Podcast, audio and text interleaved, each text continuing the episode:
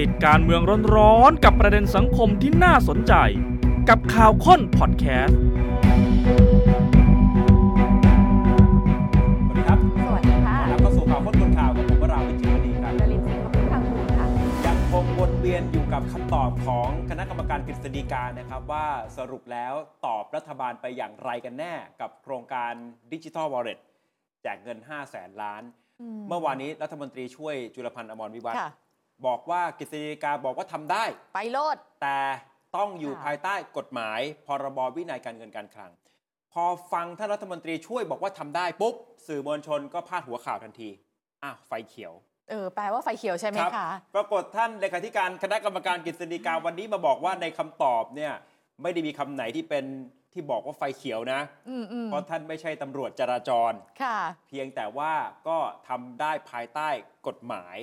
ก็ตอบคล้ายๆกับท่านจุลพันธ์ใช่ไหมครับ ก็ถ้าทุกอย่างเป็นไปตามพรบวินัยการเงินการคลังที่ได้บอกไปว่ามีมาตราไหนบ้าง อ่า ไม่ผิดเงื่อนไขเหล่านี้ก็ไปได้ ส่วนจะวิกฤตหรือไม่วิกฤตเนี่ยค่ะ มันไม่ใช่หน้าที่ของกฤษฎีกา เออ ก็ไปเกี่ยวข้องกับหน่วยงานที่รับผิดชอบกับเรื่องนี้ไป ค่ะ พอมาถามท่านนายกว่าตกลงกฤษฎีกาตอบว่าอย่างไร ท่านนายกก็บอกคำตอบไปอีกรูปแบบหนึ่ง อืม ก็เลยเป็นปริศนาว่าตกลงคำถามและคำตอบคือ ก่อนที่อยากรู้คำตอบต้องรู้ด้วยนะว่ารัฐบาลถามไปว่าอะไรกันแน่ ใช่ เพื่อจะได้เป็นคำตอบออกมาแบบนี้ ซึ่งยังไม่ได้เห็นคำตอบทั้งหมดเลยมีแต่อะคำพูดคำอธิบายใช่จากกฤษฎีกาจากรัฐมนตรีช่วยค่ะคลังจากท่านรัฐมนตรีคลัง ซึ่งก็คือคำเป๊ะๆอะท่านนายกรัฐมนตรีไม่เห็นเลยสักอย่าง ข่าวค้นคนข่าวจึงขอวิเคราะห์ว่านี่เป็นเกมค่ะเศรษฐีมันที่เป็นเดิมพันอย่างไรด้วยขุมทรัพย์5 0 0แสนล้าน นึกภาพเกมเศรษฐีเหมือนเกมบันไดงูอะไรแบบนี้ไหมครัคะบที่จะต้องเดินผ่านขั้นตอนขวากหนามทั้งหลายแหล่แล้วแต่ละทางเนี่ยจะขึ้นหรือจะลงก็ได้นะ ถ้าลงก็เจอเหวอ่าถ้าขึ้นก็ขึ้นไปเรื่อยๆ เพราะว่าดิจิ t a ลวอลเล็ตกว่าจะถึงวันได้แจกจริงๆเนี่ยต้องผ่านหลายด่านใช่ปลายทางคือหีบที่คนที่เข้าเงื่อนไขจะได้ 10,000 บาท ระหว่างนั้นน่ะระหว่างทางเดินนั้นที่มันยังมีค่ะอีกหลายขั้นตอนกว่าจะไปถึงจุดที่แจกได้เนี่ยใช่มันจะไปตกหลุมพรางไปค่ะตกบันไดงูอืม หรือจะมีทางลัดไปให้ถึงขุมทรัพย์ 5 0 0แสนล้านนี้ไหมค่ะนะครับเดี๋ยวไล่เรียงกัน เริ่มจากวันนี้ลองฟังคำตอบจากนายกรัฐมนตรีบ้างนะอืมว่าตกลงที่ถามกฤษฎีกาไปแล้วกฤษฎีกาตอบว่าอย่างไรค่ะทำไมท่านนายกยังคงมั่นใจว่าจะแจกได้ทันตามไทม์ไลน์เดิม คือเดือนพฤษภาคม ในมุมของนายกอธิบายคำตอบของเลขาธิการคณะกรรมการกฤษฎีกาแบบนี้ครับนายกท่านบอกว่ากฤษฎีกาไม่ได้บอกว่าทำได้หรือทำไม่ได้ เป็นเรื่องของดุลพินิจและต้องรับฟังความคิดเห็น ถึงบอกว่าจะต้องมีการประชุมคณะกรรมการ คณะกรรมการในที่นี้ก็คือ คณะกรรมการเรื่องดิจิ t a ลวอลเล็ตเนี่ยนะครับเห็นไหมถ้อยคำที่ท่านนายกพูดเนี่ยจะแตกต่างจากท่านรัฐมนตรีช่วยเมื่อวาน รัฐมนตรีช่วยจุลพันธ์เมื่อวานบอกว่าทำได้ภายใต้กฎหมายพรบอ่าวินัยการเงินการคลังค่ะท่านนายกบอกว่าไม่ได้บอกว่าทำได้หรือทำไม่ได้อ้าวเป็นเรื่องของดุลพินิษ และต้องรับฟังความคิดเห็น ค่ะ เนี่ยพอเออไม่ได้เห็นจากเอกสาร ซึ่งกฤษฎีกาเขาบอกว่าเป็นใช่ เอกสารเป็นความลับ อืม อยากจะให้คณะกรรมการดิจิทัลวอลเล็ตที่นายกรัฐมนตรีเป็นประธานเนี่ยประชุมก่อน แล้วก็เป็นอืมเรื่องของทางกระทรวงการคลังของฝ่ายการเมืองที่จะเป็นคนบอก แต่ว่าเอาแหละค่ะ แม้ว่ากฤษฎีกาไม่ได้บอกว่าทำได้หรือทำไม่ได้ แต่ท่านนายกยังคงยืนยันว่าโครงการนี้ไปได้ต่อแน่นอนลองฟังท่านนายกครับ ท่านไม่ได้บอกว่าทำไม่ได้หรือทำได้นะครับ เป็นเรื่องของดุลพินิษแล้วก็เรื่องของที่ต้องฟังความคิดเห็น ก็ถึงบอกว่าต้องมีการประชุมคณะกรรมการในความในความในเลสโดยส่วนตัวของท่านนายกคิดว่าเรื่องนี้มันยังไปต่อได้ใช่ไหมคะอ๋อไปต่อได้แน่นอนครับชัดชัดเจนครับเนื้อหาการตอบข้อหารือของกฤษฎีกาไว้ไหมครับแต่เดี๋ยวขอประชุมก่อนนะครับแล้วจะตอบพี่อืมนายกยังยืนยันว่าน่าจะเป็นไปตามไทม์ไลน์เดิม เพียงแต่ว่าขอประชุมก่อนก็หมายถึงอืมจะแจก เดือนพฤษภาคม แล้วก็ยังยืนยันในแง่ของทางเทคนิค ถ้าจะออกกฎหมายกู้เงิน อย่างไรก็จะออกเป็นพระราชบัญญัติ ยืนยันคำนี้ะได้ฟังจากปากนายกแล้ว เพียงค่ะแต่ว่าเนี่ยเรื่องคำตอบของกฤษฎีกาก็ยังไม่ชัด เพราะฉะนั้นต้องลองถามกฤษฎีกาตกลงคุณตอบรัฐบาลไปว่าอย่างไรเป็นข้อข้ออันดับแรกนะคะ คุณประกรณ์นินประพันธ์ค่ะเลขาธิการคณะกรรมการกฤษฎีกา ไม่มีคำว่าไฟเขียวนะอืมไม่มีจริง ๆ ไฟเขียวเนี่ย ความเห็นเนี่ยเป็นเรื่องของความลับ เพราะฉะนั้นต้องให้กระทรวงการคลังเป็นคนชี้แจง แต่นั่งยันนอนยันไม่มีคำว่าไฟเขียว คณะกรรมการกฤษฎีกาตอบกลับความเห็นเป็นข้อกฎหมายไป บอกว่าเนื้อความในมาตรา 53 ของพรบวินัยการเงินการคลังนะคะ มันจะพูดถึงเรื่องของความจำเป็นเรื่องเร่งด่วนต่อเนื่องมีวิกฤตแบบนี้ค่ะ ก็เลยเป็นหน้าที่ของหน่วยงานที่เกี่ยวข้องต้องไปพิจารณาว่า พรบกู้เงินของคุณเนี่ยมันเข้าเงื่อนไขไหมคณะกรรมการกฤษฎีกาให้คำตอบไปเพียงเท่านี้ ย้ำว่าไม่ได้เสนอแนะอะไรด้วยนะ เป็นการอธิบายมาตรา 53 ให้รัฐบาลไปฟังหน่วยงานที่เกี่ยวข้อง มีข้อมูลเชิงประจักษ์ยืนยันได้ ไม่ได้ระบุบ่งชี้ว่าควรจะทำนโยบายหรือไม่ควรทำเพราะว่ากฤษฎีกาก็เป็นนักกฎหมายไง เป็นนักกฎหมายเท่านั้นนะคะ ส่วนความเห็นของคณะกรรมการกฤษฎีกาสามารถใช้อ้างอิงตาม แล้วจะไม่ผิดกฎหมายใช่หรือเปล่าเนี่ยอันนี้ยืนยันว่าอ้างอิงได้ค่ะ เพราะว่าคณะกรรมการกฤษฎีกาได้ยืนยันตามมาตราต่างๆ ทั้ง 53 6 7 9 นะคะ ของพรบวินัยการเงินการคลัง หากว่ารัฐบาลดำเนินการตามการันตีว่าจะปลอดภัยแน่นอนเรื่องที่รัฐบาลเลือกที่จะตราเป็นพระราชบัญญัตินั้น เลขาธิการคณะกรรมการกฤษฎีกายืนยันว่าก็ไม่มีปัญหานี่ คือจะเป็นพระราชบัญญัติที่พิจารณา 3 วาระรวดก็ได้ หรือจะเป็นพระราชกำหนดเหมือนที่ผ่านมาก็ได้ ทางไหนก็ได้ฟังเสียงดูค่ะ ว่าไม่มีคำว่าไฟเขียว คือเป็นเป็นเงื่อนไขตอบเป็นข้อกฎหมายมา เป็นข้อกฎหมายอย่างเดียวเลยครับ เพราะว่ากฤษฎีกาเป็นเป็นนักกฎหมาย แล้วก็ดูแต่ว่าเงื่อนไขตามกฎหมายที่กำหนดไว้ในมาตรา 53 เนี่ยมีอะไรบ้างนะครับ เงื่อนไขในนั้นก็จะบอกว่าเป็นกรณีที่มีความจำเป็นเร่งด่วน ต้องแก้ไขปัญหาอย่างต่อเนื่อง แล้วก็เพื่อแก้ไขวิกฤตของประเทศนะครับอันนี้หน่วยงานที่เกี่ยวข้องก็คงจะต้องต้องมาดูกันนะครับว่ามันเข้าเงื่อนไขนั้นหรือเปล่า เราในฐานะนักกฎหมายก็คงจะตอบได้เพียงเท่านั้น เพราะว่าถามว่าออกเป็นกฎหมายได้ไหมก็มาตรา 53 ก็บอกแล้วว่าให้ออกเป็นกฎหมายได้ นะครับ ส่วนจะเป็นพระราชบัญญัติหรือพระราชกำหนดก็แล้วแต่เป็นก็เป็นกฎหมายเหมือนกัน กฎหมายวินัยเงินคลังเพียงแต่บอกว่าให้เป็นให้กู้ได้ โดยตราเป็นกฎหมายถูกไหมอันนี้กฎหมายมันก็มีพระราชพระราชบัญญัติกับพระราชกำหนด แต่เดิมที่ผ่านมาเนี่ยเป็นพระราชกำหนดนะครับ มันก็เหตุผลหนึ่งนะแต่เป็นพระราชบัญญัติถามว่าทำได้ไหมก็ทำได้สามวาระรวดก็มีอะไรอย่างเงี้ยครับไม่มันมันไม่ได้ เนี่ยค่ะนักข่าวถามว่าท่านเลขาคะ ช่วยอธิบายถึงการตีความวิกฤตหน่อยสิ เห็นเขาบอกว่า GDP โตไม่ทันนี่ เลขาที่การคณะกรรมการกฤษฎีกาบอกว่ากฤษฎีกาเป็นนักกฎหมายนะ ให้คำตอบเรื่องนี้ไม่ได้อืมคือถ้าคุณจะมาถามว่าเราวิกฤตหรือยังเนี่ยมันเกี่ยวอะไรกับผมคือรัฐบาลจะบอกว่า GDP เฉลี่ย 10 ปีโตต่ำกว่า2%อืมนี่คือวิกฤตค่ะ พอคือวิกฤตปุ๊บแปลว่ามันสามารถจะกู้เงินตามพรบมาตรา 53 ได้ใช่ไหมวินัยการเงินการคลังกฤษฎีกาบอกว่านี่กฤษฎีกาเป็นนักกฎหมาย จะมาบอกว่าเศรษฐกิจเท่านี้ดีหรือไม่ดีเป็มันนบอกไม่เรื่ได้ใช่ไหมของหน่วยงานที่เกี่ยวข้องใช่ซึ่งในที่นี้ก็หมายถึงกระทรวงการคลังหมายถึงหน่วยงานใช่ที่จะไปดูเรื่องค่ะเศรษฐกิจทั้งหลาย เมื่อวานอืมรัฐมนตรีช่วยจุลพันธ์ก็บอกแบบนี้ว่าเป็นภาระ ของหน่วยงานที่เกี่ยวข้อง ใช่เพราะฉะนั้นขีดเส้นใต้ตรงนี้ว่าค่ะ กฤษฎีกาถึงบอกว่า ถ้าคุณคิดว่ามันวิกฤต คุณก็ทำไปตาม ก็เดินหน้าไป พรบวินัยการเงินการคลังอืม นะแต่ก็อย่างที่บอกว่าคำตอบของกฤษฎีกามันชัดถึงขนาดที่รัฐบาลอุ่นใจ มีหลังเอาไว้พิงแล้วหรือยังว่ากฤษฎีกาแนะนำมาแบบนี้ทำไปแล้วจะไม่มีความเสี่ยง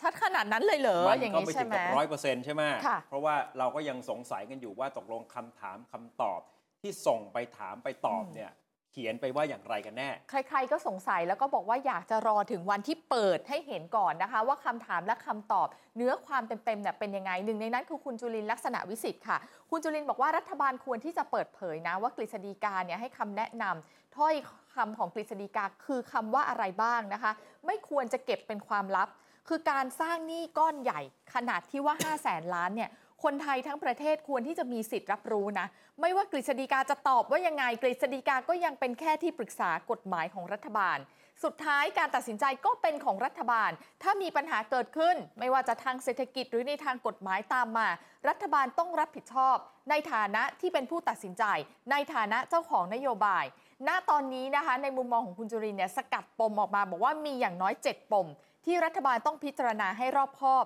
ทั้งข้อกฎหมายและข้อเศรษฐกิจด้วยนะ ไล่เรียงแบบนี้นะคะจำเป็นไหม เร่งด่วนไหม ต่อเนื่องไหม วิกฤตไหม ไม่สามารถตั้งเงินก้อนนี้ไว้ในงบประมาณประจำปีได้ทันใช่ไหม มีความคุ้มค่าไหม แล้วข้อสุดท้ายคือได้รับฟังความคิดเห็นโดยรอบด้านแล้วใช่หรือไม่ ครับ นี่อดีตหัวหน้าพักประชาธิปัตย์ค่ะ เอาอดีตหัวหน้าพักประชาธิปัตย์อีกสักคนหนึ่งใครคะ และในฐานะอดีตนายกรัฐมนตรีด้วย ว้าว รู้คุณแล้ว อภิสิทธิ์เวชชาชีวะนะครับ ค่ะ วันนี้ผมคุยกับคุณอภิสิทธิ์ ในรายการคมชันลึกอืมคือเมื่อสักครู่ถ้าฟังท่านเลขากฤษฎีกา ท่านบอกว่าการตรากฎหมายเพื่อจะมากู้เงินเนี่ยมันก็ได้ทั้งพระราชกำหนด หรือถ้าอยากจะเร็วพระราชบัญญัติสามวาระรวดก็ได้ มันก็ถือว่าเป็นกฎหมายเหมือนกันค่ะไม่ว่าจะเป็นพรบที่ออกโดยสภา หรือพรกที่ออกโดยคณะรัฐมนตรี ผมก็ถามประเด็นนี้กับคุณอภิสิทธิ์ค่ะคุณอภิสิทธิ์ในฐานะนายกรัฐมนตรีเคยเผชิญกับวิกฤตแฮมเบอร์เกอร์ และตอนนั้นรัฐบาลพรรคประชาธิปัตย์ พยายามจะขอกู้เงินด้วย 2 วิธีครับเออคือออกเป็นพรกก้อนหนึ่งอืมนะหลายแสนล้านเหมือนกัน แล้วก็พยายามจะออกเป็นพรบผ่านสภาอีกก้อนหนึ่งตอนนั้นคุณอภิสิทธิ์เนี่ยพรกเนี่ยออกสำเร็จอืมแต่พรบล้มเลิกไปก่อนออออเพราะก็รู้ว่ามันอาจจะติดเงื่อนไขในข้อกฎหมายอืม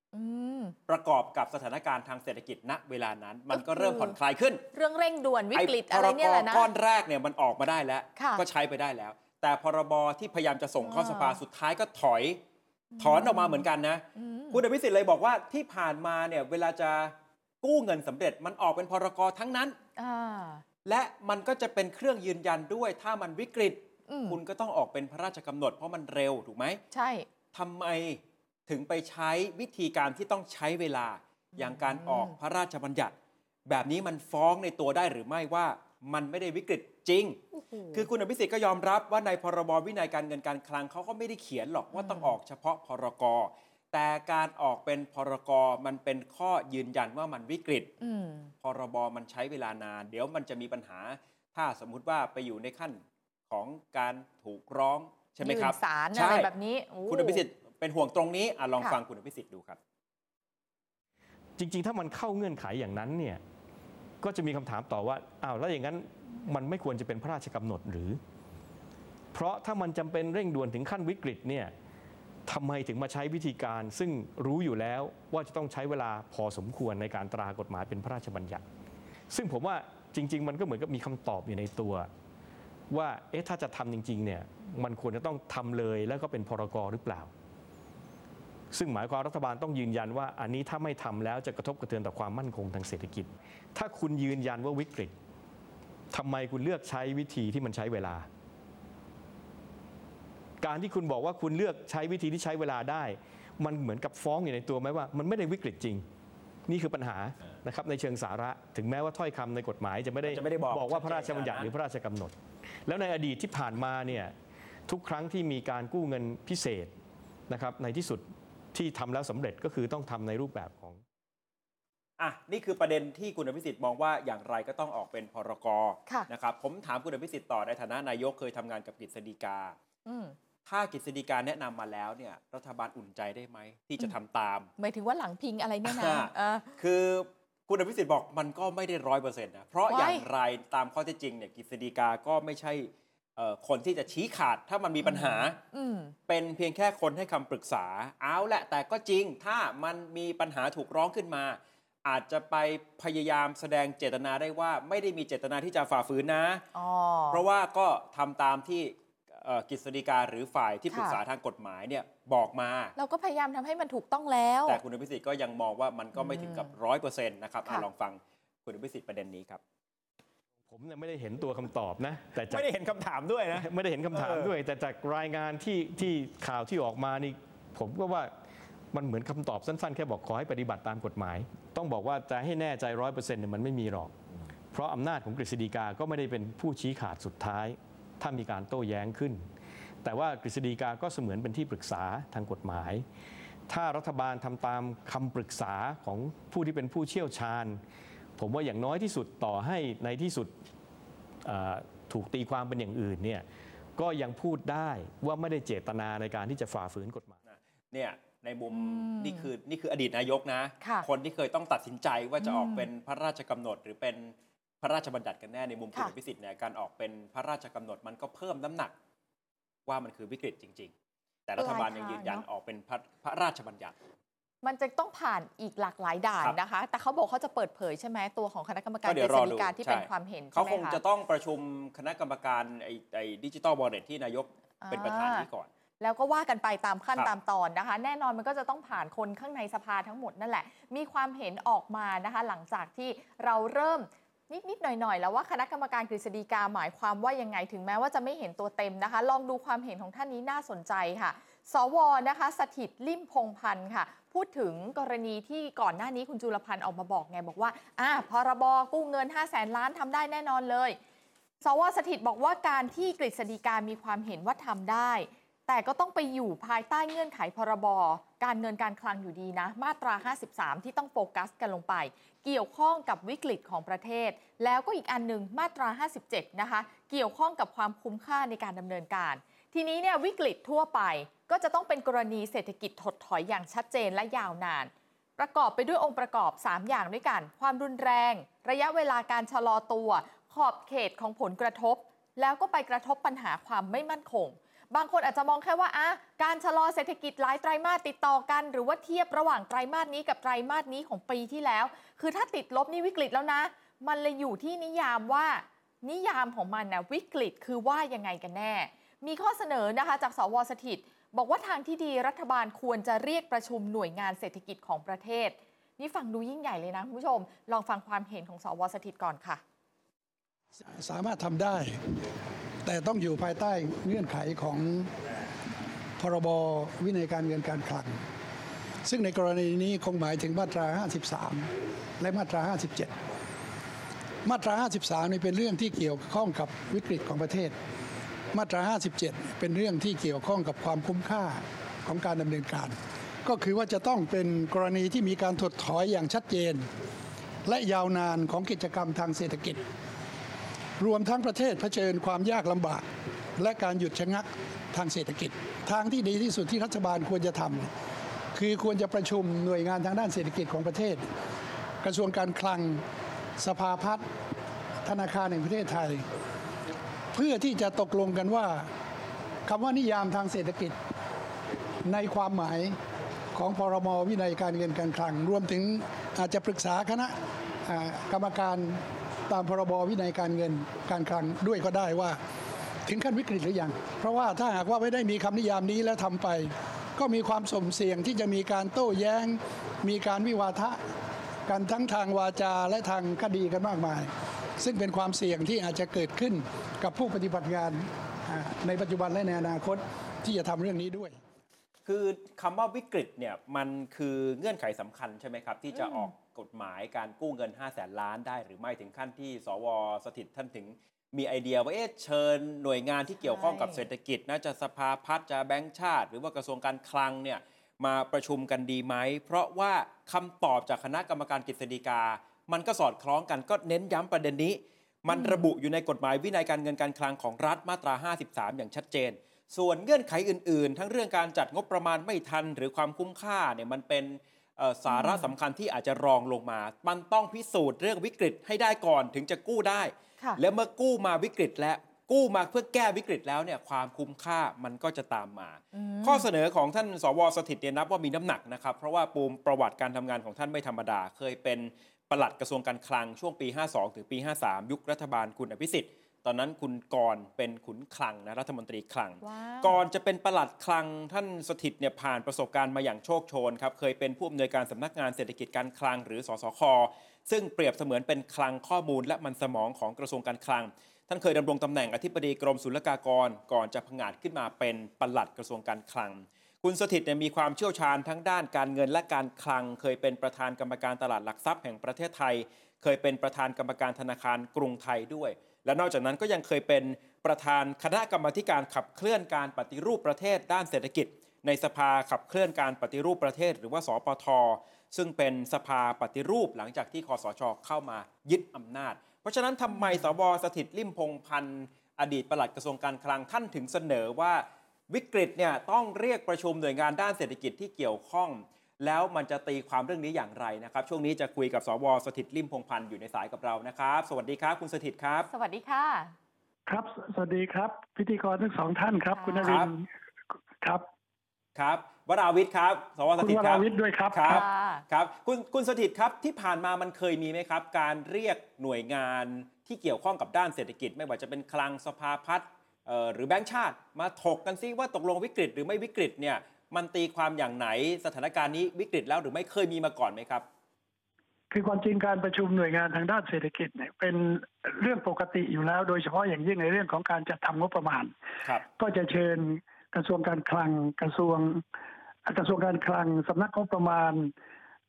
แบงก์ชาติและก็สภาพัฒน์มาประชุมเพื่อวิเคราะห์ทางด้านเศรษฐกิจกันมาตลอด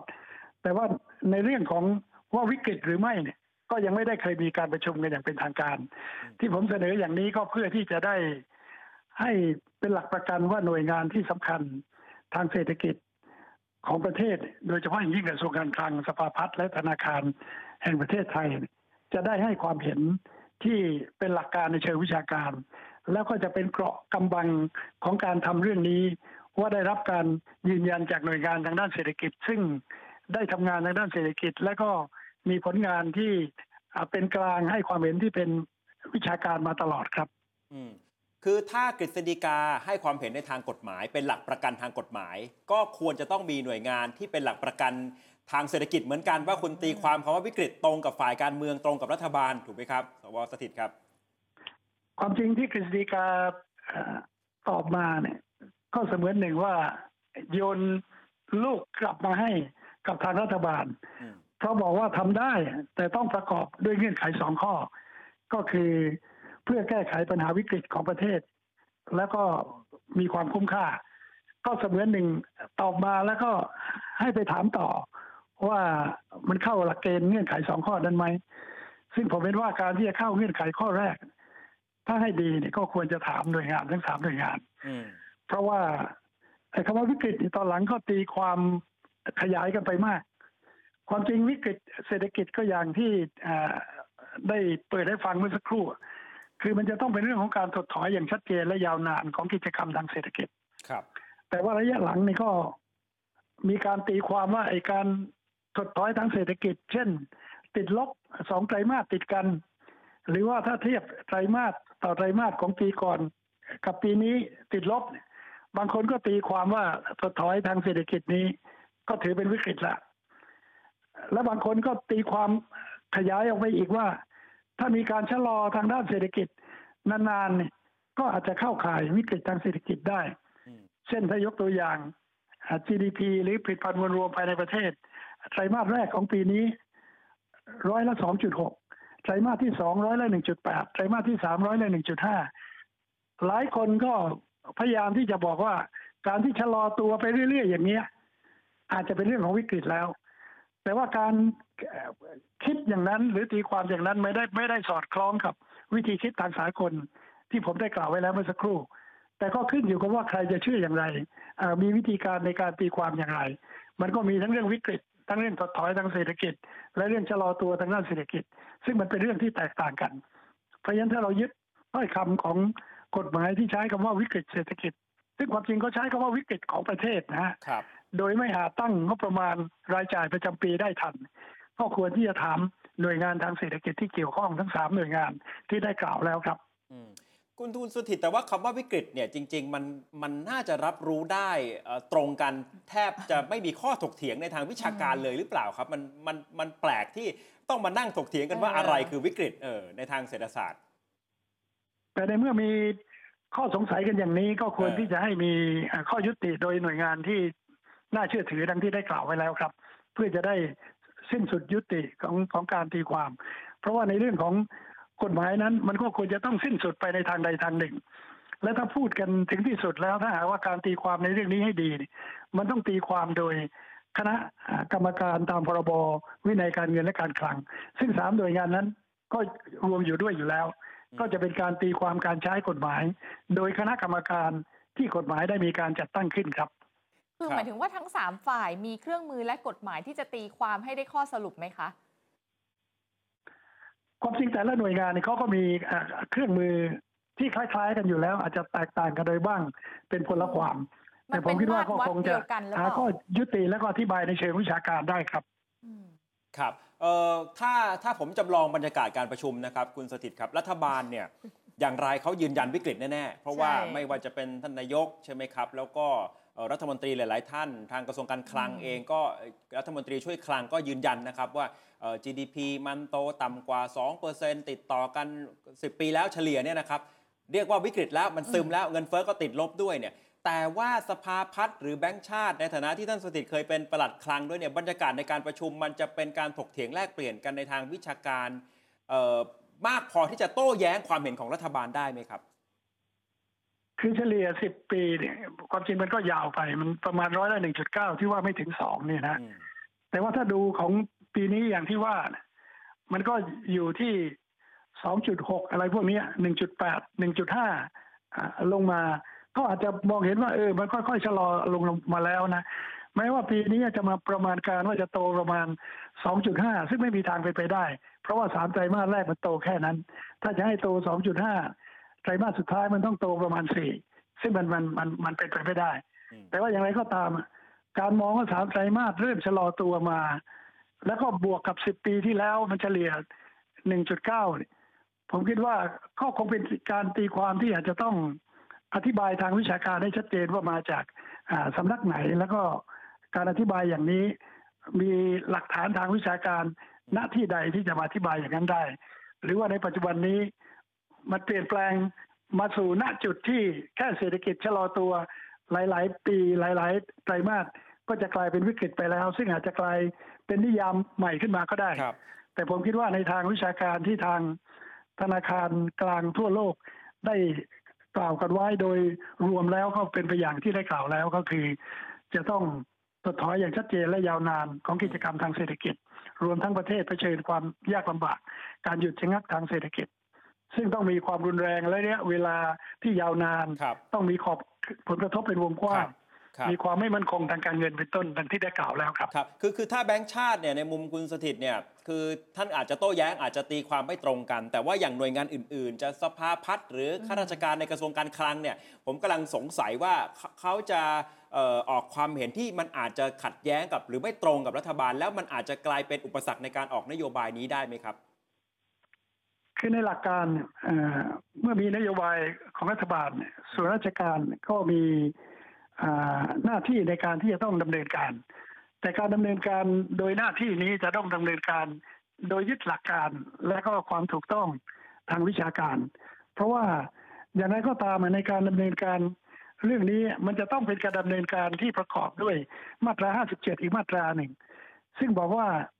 การกู้เงินตามมาตรา 53 ก็คือเมื่อสักครู่นะที่บอกว่าเป็นวิกฤตเนี่ยครับจะกระทำได้ก็แต่เฉพาะเพื่อใช้จ่าย ตามแผนงานหรือโครงการที่มีความคุ้มค่าทางเศรษฐกิจหรือสังคม และเมื่อหน่วยงานของรัฐซึ่งเป็นเจ้าของแผนงานหรือโครงการ มีความพร้อมที่จะดำเนินการตามแผนงานหรือโครงการ ที่จะใช้เงินกู้นั้นแล้ว เพราะฉะนั้นหน่วยงานที่จะดำเนินการตามนี้ก็ต้องระมัดระวังอืมว่าเป็นการคุ้มค่าทางเศรษฐกิจหรือไม่ แต่ก่อนที่จะคุ้มค่าทางเศรษฐกิจหรือไม่นี่ก็ต้องดูว่า มีวิกฤตหรือไม่ด้วย เพราะฉะนั้นก็ต้องคำนึงว่าการโอนอ่อนผ่อนตามนโยบายนั้น อาจจะต้องยึดหลักการที่สำคัญไว้ ไม่เช่นนั้นก็อาจจะมีความสุ่มเสี่ยงในเรื่องของหลักการในการทำงาน มิตรพักต้องกล่าวถึงว่าอาจจะมีคนกล่าวหาว่ามีความสุ่มเสี่ยงทางกฎหมายได้ครับอืมถ้าถ้าใช้ดุลพินิจจริงอยู่ว่าต้องขับเคลื่อนนโยบายรัฐบาลแต่ว่าก็ต้องอยู่ภายใต้กฎหมายนี้เหมือนกันไม่งั้นมันก็จะย้อนกลับมา มีความเสี่ยงทางกฎหมายของตัวเองเนี่ยนะครับ คุณสถิตอีกสักประเด็นหนึ่งสุดท้ายมองอย่างไรความสัมพันธ์ระหว่างท่านนายกกับผู้ว่าแบงค์ชาติครับ เห็นต่างกันเรื่องของการขึ้นดอกเบี้ย จริง ๆ แม้แต่เรื่องการแจกเงิน digital wallet เนี่ยแบงค์ชาติกับเอ่อเคยพูดฝ่ายรัฐบาลอืมฝ่ายการเมืองก็อาจจะมองต่างกันนะครับ ทีนี้มันจะรักษาสมดุลกันอย่างไรแบบไหนที่จะไม่ก้าวไก่ซึ่งกันและกันครับ คือคือผมคิดว่าอย่างนี้นะในภาพรวมเนี่ยคือรัฐบาลเนี่ย มีอำนาจหน้าที่ในการออกนโยบายอืมแต่ในขณะเดียวกันนโยบายทางด้านการเงิน ทั่วโลกในรวมถึงประเทศไทย ก็ได้กำหนดว่าอ่าธนาคารในประเทศไทย มีอิสระในการดำเนินนโยบาย แต่ว่าแท้ที่จริงแล้วนี่ก็ควรที่จะต้องหารือซึ่งกันและกันเพราะธนาคารในประเทศไทยอาจจะมีเหตุผลว่าทำไมถึงต้องขึ้นดอกเบี้ย เพราะว่าสหรัฐอเมริกาดอกเบี้ยสูงครับ ถ้าไทยดอกเบี้ยต่ำเนี่ยก็อาจจะเกิดปัญหาขึ้นมาได้ แต่ในขณะเดียวกันทางรัฐบาลก็อาจจะมองเห็นว่าเงินเฟ้อมันต่ำขนาดนี้ขึ้นดอกเบี้ยเนี่ยมันไม่สมเหตุสมผลเพราะการขึ้นดอกเบี้ยนี่เพื่อที่จะขจัดเงินเฟ้อหรือชะลอเงินเฟ้อลงมา เพราะต่างฝ่ายต่างก็ก็มีเหตุผลเพราะนั่นก็ต้องหาโอกาสในการที่จะพูดคุยกัน แล้วก็หาทางออกที่จะเป็นประโยชน์กับเศรษฐกิจมหาภาคของประเทศครับ แต่ปัจจุบันเนี่ยกลายเป็นการให้ความเห็นผ่านสาธารณะว่าไม่เห็นด้วยกับผู้ว่าแบงค์ชาติ ถ้าประเด็นนี้เนี่ยสวสถิตมองยังไงครับ ผมคิดว่ารัฐบาลก็มีโอกาสที่จะบอกว่าอ่าตัวเองไม่เห็นด้วยกับธนาคารในประเทศไทยนะฮะอืมแต่ว่าธนาคารในประเทศไทยก็มีอำนาจหน้าที่ที่จะดำเนินการตามที่ตัวเองอามีมีความเห็นครับแต่ว่าถ้าหากว่าดำเนินการไปอย่างนั้นแล้ว เกิดมีปัญหาในทางเสถียรภาพทางเศรษฐกิจ หรือว่ามีปัญหาในเรื่องของการที่จะทำให้เอ่อแนวทางในการเติบโตทางด้านเศรษฐกิจอ่าไม่เป็นไปอย่างที่ควร ก็จะต้องอามีการพิจารณาด้วยเช่นเดียวกันว่า การดำเนินการไปอย่างนั้นและได้รับการท้วงติงแล้วนี่ผลที่เกิดขึ้นจะเป็นอย่างไรอืมอืมมันก็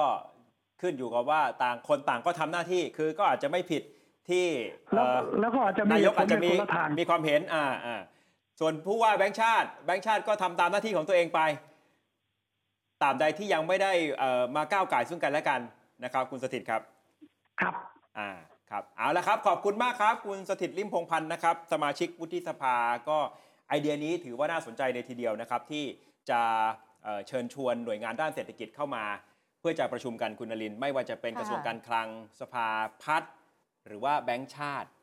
ถ้ามาประชุมกันเพื่อตีความคำว่าวิกฤตอืมแล้วมันตรงกันเนี่ยมันก็จะเป็นหลักประกันให้กับรัฐบาลได้อีกมุมหนึ่งนะคือถ้าได้กฤษฎีกามาแล้วว่าทำได้ตามพรบ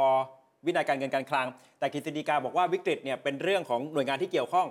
ก็ไม่ใช่แค่รัฐบาลตัดสินใจคนเดียวไงอ่ามีแบงก์ชาติใช่มีสภาพัฒน์เข้ามาด้วย แล้วถ้าเห็นตรงกันแบบเนี้ยถ้าเกิดจะยังมีปัญหาในอนาคตอีกเนี่ยก็ มันไม่ก็รู้มีจะหลังว่าพิงยังไงอะมันก็มีหลังพิงได้อยู่ว่าหน่วยงานที่เป็นอิสระอย่างสภาพัฒน์อย่างแบงก์ชาติก็เห็นตรงกัน คือต่อให้เราไม่มองว่าจะหาหลังพิงหรืออะไรก็แล้ว แต่การผ่านกระบวนการเหล่านี้แต่ละขั้นตอนไปเรื่อยๆเนี่ยครับมันก็ทำให้ประชาชนสบายใจนะอะว่าคุณปรึกษาคนหมดแล้ว ย้อนกลับมาทำไมถึงอยากจะเล่าค่ะ เป็นสีสันว่ามันเหมือนกับเกมเศรษฐี ก็คือสรุปไทม์ไลน์ทั้งหมดไปจนถึงปลายทางว่ามันมีโอกาสที่ครัจะบ หล่นลงหลุมได้ทุกเมื่อเหมือนกันนโยแล้วบายเกมเนี้ย นี้มันเดิมพันถึง 5 0 0แสค่ะนล้านเกี่ยวไปกัดูกัน เงินในกระเป๋าของพี่น้องประชาชนทุกคนว่า ถ้าอยากจะได้ดิจิ t a ลวอลเล็ตไปใช้จ่ายเดือนพฤษภาคมให้ทันตามไทม์ไลน์นี้เนี่ย โอ้โห มันต้องผ่านด่านหลากหลายเหลือเกินต้องไม่ ตกบันไดค่ะไหลกลับมาที่เดิม อีกระยะยาวนาน ถ้าจะมาเทียบกับสถานการณ์ความเป็นจริงค่ะก็คือเกี่ยวข้องกับทางกฎหมายตีต่างว่าณตอนนี้ไปจนถึงเดือนพฤษภาคมเนาะจะเกิดอะไรขึ้นบ้าง แล้วมันไม่ใช่แค่ทำได้หรือทำไม่ได้ มันค่ะอาจจะหมายถึงการที่เดิมพันด้วยตำแหน่งอืมไม่ว่าจะเป็นความรับผิดชอบในทางการเมือง หรือความรับผิดชอบในทางกฎหมายของใช่คนที่เกี่ยวข้องนะครับ ลองดูก่อนว่าถ้าเกมนี้ชนะจะเป็นอย่างไร แพ้จะเป็นยังไง ผลแตกต่างกันแตกอย่างต่างสิ้นเชิงนะใช่ค่ะเริ่มจากถ้าชนะก็แน่นอน5แสนล้านนี้ ทุกคนก็จะได้ประโยชน์คุณเอาเป็นแหละฝั่งผู้ชนะก่อนอะเอาแหละอาจจะมีคนที่ถูกตัดออกไปจากรายได้ค่ะเจ็ดหมื่นบาทใช่ไหมครับอืมแต่ว่าก็ยังเป็นคนจำนวนมากแหละ ไม่ต่ำกว่า 50 ล้านน่ะที่จะได้คนละ 10,000 บาท แล้วก็ถือว่าเป็นชัยชนะของรัฐบาลด้วยที่สามารถทำได้ตาม นโยบายที่หาเสียงเอาไว้ ผู้ชนะจะได้กุญแจทองเอาไว้เปิดหีบครับ ไขเข้าไปก็คือเงินกู้ 5 0 0แสนล้านเอามาแจกประชาชนได้คนละ 10,000 บาท คนเล่นเกมเนี้ยต้องไปเปิดหีบนี้ให้ได้ ใช่ค่ะ แต่ไม่ใช่ว่าระหว่างทางจะเดินไปถึงหีบนี้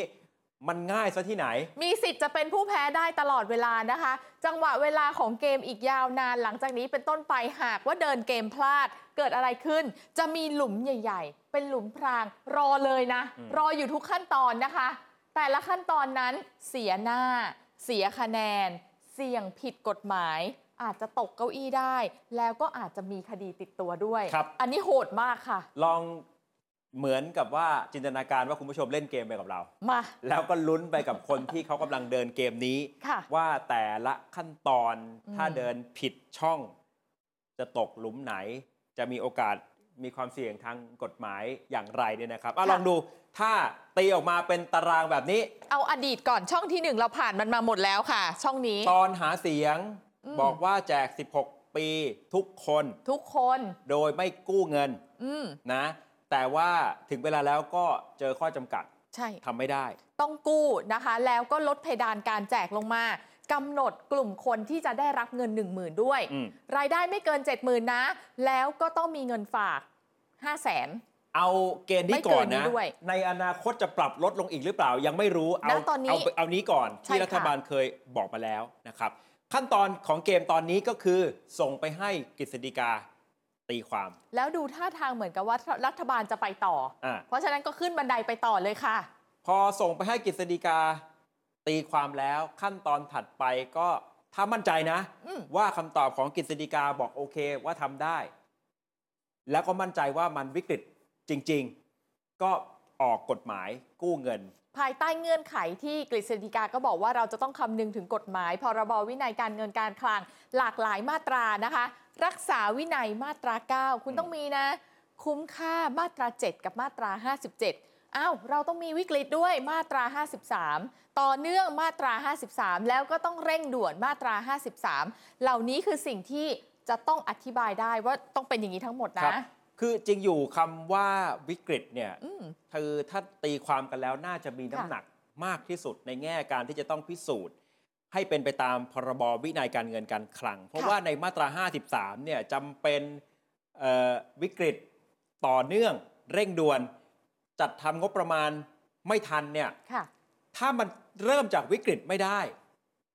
พิสูจน์ไม่ได้ว่าวิกฤตเนี่ยไปต่อมัไม่นได้แทบจะเลยจบเลยใช่แล้วด่านนี้มันไม่ใช่แค่พิสูจน์วิกฤตอย่างเดียวอืมมันจะเรื่องมีต้องต่อเนื่องเรื่องความคุ้มค่าตามมาตรา7เรื่องการรักษาวินัยการเงินการคลังตามมาตรา 9 อีก หากเหล่านี้ทำไม่ได้ ภายใต้เงื่อนไขทั้งหมดกล้องมา หล่นตุบลงมา หลุมที่หนึ่งคุณเสียหน้าแน่นอนค่ะครับ เพราะว่าไม่อืมสามารถที่จะพิสูจน์ได้ ค่ะว่ามันมีความจำเป็นจะต้องออกเป็นกฎหมายกู้เงินอย่างไร ใช่ค่ะ อย่างที่สวสถิตให้เอ่อความเห็นเมื่อสักครู่นะ กับถ้าจะทำตามสมมุติว่าผ่านด่านนี้ไปได้ก็แต่อาจจะก็ยังเจอ ไม่ได้มั่นใจสักทีเดียวส วที่เราเห็นสวสถิตบอกว่าเสนอว่าเรียกประชุมหน่วยงานเศรษฐกิจไหม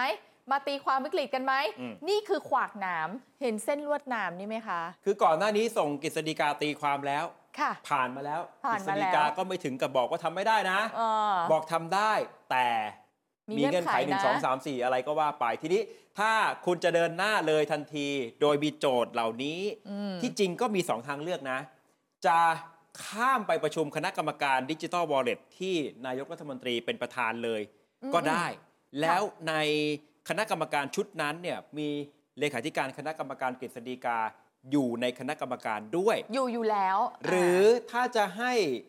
อาจจะเซฟมากขึ้น ให้มีความมั่นใจมากขึ้นค่ะก็ทำตามข้อเสนอของสวสถิต คือเรียกประชุมหน่วยงานด้านเศรษฐกิจ ตีความคำว่าวิกฤตอีกที แต่นิดนึงนะ ถ้าสมมติประชุมกันแล้ว แล้วข่าวออกมาคนข้างในวงประชุม คณะกรรมการตีความวิกฤตแบงค์ว่ชาติ ไม่วิกฤตแบงค์ชาติบอกไม่วิกฤต โอ้โหใครต่อใครบอกว่าไม่วิสกฤต ภาพัฒน์บอกไม่วิกฤต ถ้าไม่ไปเอา เรียกประชุมตรงนั้นเนี่ยก็เราเหอมือนย่ากับ ทำดีกว่า เหมือนกับต้องรอถามความเห็น ใช่ ถ้าพลาดมีอีกหลุมหนึ่งค่ะ ก็เสีย ทั้งหน้าเสียทั้งคะแนนใช่เหมือนกัน สองหลุมแล้วนะ อะมาต่อ ประชุมคณะกรรมการขับเคลื่อนก็อย่างดิจิที่บตออลกวอลถ้าเล็ต ถ้าเลือกที่จะใช่ ไม่ทำตามข้อเสนอนี้ข้ามก็ได้ ไปประชุมเลย หรือจะทำตามขั้นตอนมาประชุมก็ได้ พอมาประชุมกันแล้ว เอายังไงล่ะคะ คิดไปคิดมา จะไปต่อ หรือจะพอแค่นี้ ถ้าพอแค่นี้ก็ผลลงไม่ได้หลุมต่างอีกจากรอบด่านแรกเลยอุตสาห์ผ่านค่ะ มาตรงนี้ได้เนี่ย มันก็ต้อง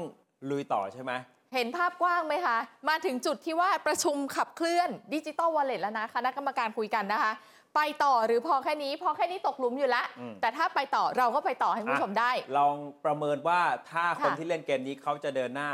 ไปต่อ ไปต่อ แล้วมันจบหรือยังมันมีหลุมรออยู่อีกหรือไม่ไปต่อก็คือการเดินหน้ามีกฎหมายกู้เงินนั่นเอง ครับ ระหว่างทำกฎหมายกู้เงินค่ะ จังหวะนี้คู่ขนานกันไป อืม สมาชิกวุฒิสภาล่าสุดเขา รวบรวมรายชื่อได้ประมาณ 50 กว่าคนแล้วค่ะจะขอเปิดอภิปรายทั่วไป เขาตั้งเอาไว้ 7 ประเด็นหนึ่งอืมในนั้นมีประเด็นเรื่องเศรษฐกิจดิจิทัลวอลเล็ตนี่ก็อยู่อยู่ในในประเด็นด้วยที่สวอยากค่ะจะเปิดอภิปรายตั้งคำถามกับรัฐบาลด้วย แต่อภิปรายทั่วไปเขาก็ไม่ได้ลงมติใช่ไหมใช่ทีนี้ก็อยู่ที่รัฐบาลแล้วแหละ เลือกไปต่อแล้วนี่ เลือกจะมีกฎหมายกู้เงินแล้วนี่ จะไปทางไหนล่ะ เป็นพรบหรือเป็นพรกครับน้ำหนักเทมาตามคำสัมภาษณ์ของท่านนายกยังเป็นพรบอยู่ อธิบายในทางกฎหมายก่อนอืมอย่างที่บอกว่ารัฐบาลสามารถออกเป็นพระราชกำหนดได้ค่ะเป็นอำนาจของรัฐบาลเลย แล้วหลาย ๆ ครั้งรัฐบาลก็ใช้วิธีการนี้ เพราะว่ามันอืมมีความเร่งด่วนค่ะมันเป็นเรื่องวิกฤตจริง ๆ นะครับ แต่ว่าพอออกพรกไปแล้ว มีผลบังคับใช้ไปแล้ว ก็ต้องส่งไปที่รัฐสภาให้ความเห็นชอบนะ ใช่ เพียงแต่ว่าเอ่อถ้าคุมเสียงข้างมากได้เนี่ยอืมก็อาจจะ ไม่ได้มีปัญหาอะไรค่ะแต่รัฐบาลณขณะนี้ค่อนข้างชัดเจนจะไม่เลือกทางออกเป็นพระราชกำหนดอืมออกเป็นพระราชบัญญัติ พระราชบัญญัติก็เห็นว่าถ้าจะให้ดูเร่งด่วนดูวิกฤตก็ทีเดียวสามวาระรวดเลยไหมครับ ออกกฎหมายเลยพรบสามวาระเร่งได้จบเร่งได้ เร่งได้นะ พอเร่งผ่านชั้นของสสแล้วค่ะก็ต้องส่งไปที่สมาชิกวุฒิสภา มีสองทางนะคะวุฒิสภาจะปล่อยผ่านก็คือปล่อยให้กฎหมายเนี้ยผ่านอ่าผมเห็นด้วยอืมหรือส่งคืนสภาผู้แทน ซึ่งเมื่อส่งคืนสภาผู้แทน สภาผู้แทนยังยืนยันจะไปต่อก็ได้เช่นเดียวกัน ระหว่างทางนี้ก่อนที่จะเสนอทูลเกล้าสสหรือสว สามารถเข้าชื่อกันไม่น้อยกว่าหนึ่งในสิบนะคะ ส่งสารรัฐธรรมนูญได้ เช่นเดียวกัน แม้ว่ารัฐบาลจะไม่ออกเป็นพรกแต่ขออธิบายตรงนี้ว่า ถึงค่ะแม้จะเป็นพรกก็ตามอืมรัฐสภาเห็นชอบแล้วก็ตาม แต่สสสวหนึ่งในห้าก็เข้าชื่อกันส่งสารรัฐธรรมนูญตีความได้ เช่นกัน เพราะฉะนั้นด่านสุดท้ายก่อนที่คุณจะเอากุญแจไปไขหีบอืมตัวนี้ที่ปลายมีทาง5แสนล้านอืมเดิมพันอยู่เนี่ยต้องผ่านสารรัฐธรรมนูญให้ได้ ทั้งสองทางไม่ว่าจะเลือกทางไหนนะคะ ถ้ามีคนลงชื่อกันก็ต้องมาถึงสารรัฐธรรมนูญ หากว่าตีความผ่านโอ้ยทุกอย่างถูกต้องหมดเลย ไปเลยค่ะหีบสมบัติแจกเงินได้เลย แต่ถ้าไม่ผ่าน ลงหลุมค่ะ ลงหลุมเนี่ยมันไม่ใช่หลุมนี้หนักแค่เลยนะมันไม่ใช่แค่เรื่องกฎหมายกู้เงินไม่ผ่านนะค่ะมันหมายถึงการเดิมพันด้วยตำแหน่งอืมนายกรัฐมนตรี เสียหน้าเสียคะแนนอาจจะโดนคดี แล้วก็สั่นคลอนเก้าอี้นายกด้วยครัค่ะบมองเป รียบเทียบกับเกมเศรษฐีอืมสุดท้ายจะแฮปปี้หรือค่ะจะเก้าอี้หักต้อแต่งเหนื่รับอยผินะดชอบเอาจริงกันในทางการเมือง ไม่ใช่ง่าย ๆ เลยแหละนะไปอีกนานเลยค่ะ รอลุ้นกันว่าเกมนี้จะค่ะจบลงอย่างไร ผู้ชมจะได้ใช้เงินหนึ่งหมื่นบาทที่เป็นดิจิทัลหรือเปล่า